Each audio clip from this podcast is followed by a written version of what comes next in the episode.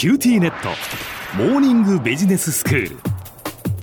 今日の講師は九州大学ビジネススクールで国際経営ロジスティクスがご専門の星野裕志先生です。よろしくお願いいたします。よろしくお願いします先生、まあ、昨日からその世界の食料供給への影響というお話をしていただいているんですが昨日は、まあ、世界の穀倉地帯と呼ばれているそのウクライナに、まあ、ロシアが軍事侵攻をしたその影響で、えー、世界的な食料不足が顕在化するんじゃないかというお話をしていただきました。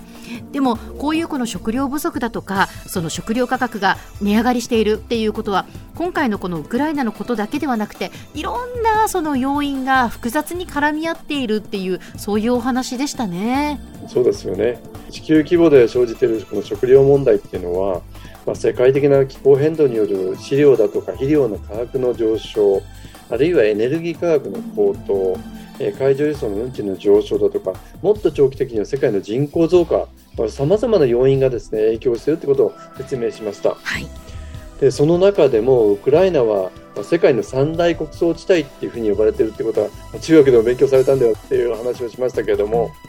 まあ、ロシアと並んで穀物の世界的な輸出国なんですよね。でその両国の戦争が国際的な食料問題をさらに深刻化させるのは避けられないと思います。はいで昨日もご紹介させていただきましたけれども、まあ、QBS の修了生で三井物産の食料本部に勤務している滝本翔平さんが、まあ、最近九州の農業関係者向けに講演された内容この中から引用しながら説明をしていきたいと思います。はいまあ、QBS 九州大学ビジネススクールを修了した方というのは本当にいろんな分野で活躍されているということですね。そうですね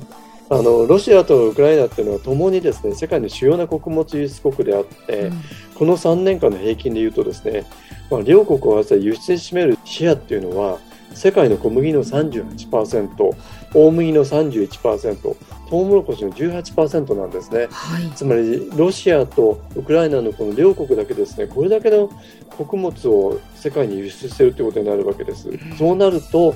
当然ですね食料だとか飼料品としてのこう畜産などの国際マーケットに与える影響っていうのはとっても大きいというふうに考えられるわけです。で今回ウクライナにおいて、まあ、トウモロコシは北部の方で小麦っていうのは南部のまさに戦闘地地域でですね生産地であるそうなんですよね。で今回の戦争っていうのは当初は首都のキーウ周辺の攻防から始まってましたけれどもえー、それからだんだんとこう以前から紛争地帯にあったロシアとの国境に近い東部だとか、えー、クリミア半島を含むこう南部が中心になってきてるんですね。うんでウクライナにとって国家を望むオデッサ、オデーサっていうのはこの穀物の主要な積み出し港なんでもちろん今輸出もできない状態っていうことになってるわけです。なかなかやっぱ厳しいですよね、そのウクライナでは、まあ、穀物の生産もできないし輸出もできないっていうことなんですね。そうですよね。まあ、男性を中心に、まあ、戦争に従事し、また多くの国民が海外にこう退避せざるを得ない状況であれば、まあ、共に生産量と輸出量の激減っていうのは避けられないわけですよね。うん、でさらには最近のこう報道ではですねあのウクライナで収穫された穀物だとか農業機械がですねロシアによって略奪されているっていうようなことも聞かれてますよね。うんでこのウクライナのトウモロコシっていうのはですねもともと主に中国とかエジプトとか EU 諸国に小麦はインドネシア、バングラデシュ、フィリピンなどのこう開発途上国向けに輸出されていたらしいんですよね。はい当然これらの地域で穀物の輸入ができないということになれば調達ソースを他の地域に見出さざるを得なくなる、まあ、そうするとますます世界的な食料供給の逼迫につながる可能性があるわけです。うん、で昨日も日本はというとですね日本の小麦はほぼ全量がアメリカ、カナダ、オーストラリアの3カ国という話をしてきましたけれども、まあ、これらの3カ国といえどもですね、輸入量だとか価格の影響も出てくるだろうなっていうふうに考えられるわけです。先生、その穀物のその調達への影響以外にも心配されることってあるんでしょうか？そうなんですあの滝本さんの分析の中で肥料と飼料の供給についての問題も指摘をされています。はい、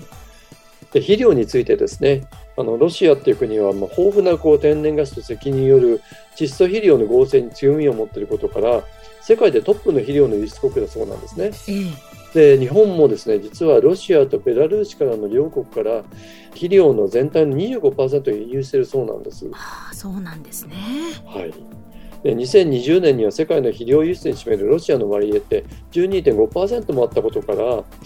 例えばロシアへの制裁で輸入ができない国っていうことを考えるとですね別の調達ソースを探さなきゃいけないんですけどこれも簡単ではないですよね。そうですね、まあ、そうなると日本の農業の生産コストも上がってそしたら野菜とか果物の価格も上がる可能性があるっていうことですよね。そうですね肥料がそういう状態ですから、えー、でさらにそれに加えて今度飼料の供給に問題があるんですね。えー飼料って例えば家畜の餌だとかですね、はい、それはどういうことかっていうとあのひまわり油というのの生産がウクライナが世界で最大ロシアが世界2位だそうなんですけれどもこれも両国合わせて世界のシェアなんと世界の5割以上ひまわり油ですね。でそれを搾油する段階の副産物として飼料の原料の油かすが出てくるそうなんですけど、うん、もうこの油かすだとかトウモロコシという畜産に必要な飼料がこういう状態になってくるとですね食肉の生産だとか価格さらに乳製品などの影響も出てくるということになるわけです。そうなりますよね。そうなんです。あの滝本さんはですね、その飼料の専門家なんで、とても面白い分析をされてるんですけれども、はい、この畜産物の生産におけるこの飼料のコストっていうのはですね、全体の5割から6割を占めてる。例えば乳牛なら45%、鶏肉ですね、鶏肉なら65%っていうことは、非常にこの飼料の価格が上がるってことは影響大きいということになりますね。そうですね。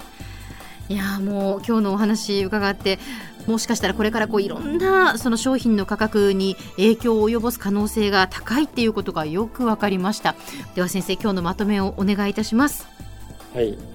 ロシアとウクライナはともにこう世界の主要な穀物だとか肥料だとか飼料の輸出国なんですね。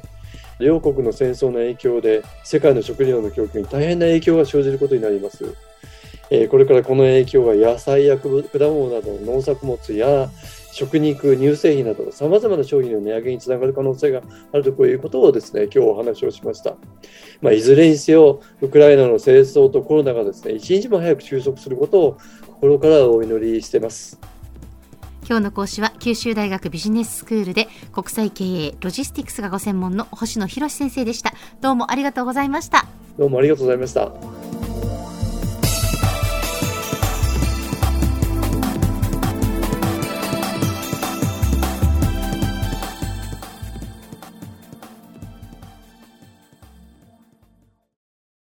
ネット。ビビックにしてから毎日必ず実家の父と母からビデオ電話がかかってくる。元気？で毎日だからそう変わんないよ。痩せたか？で毎日だからそんなに変わってないって。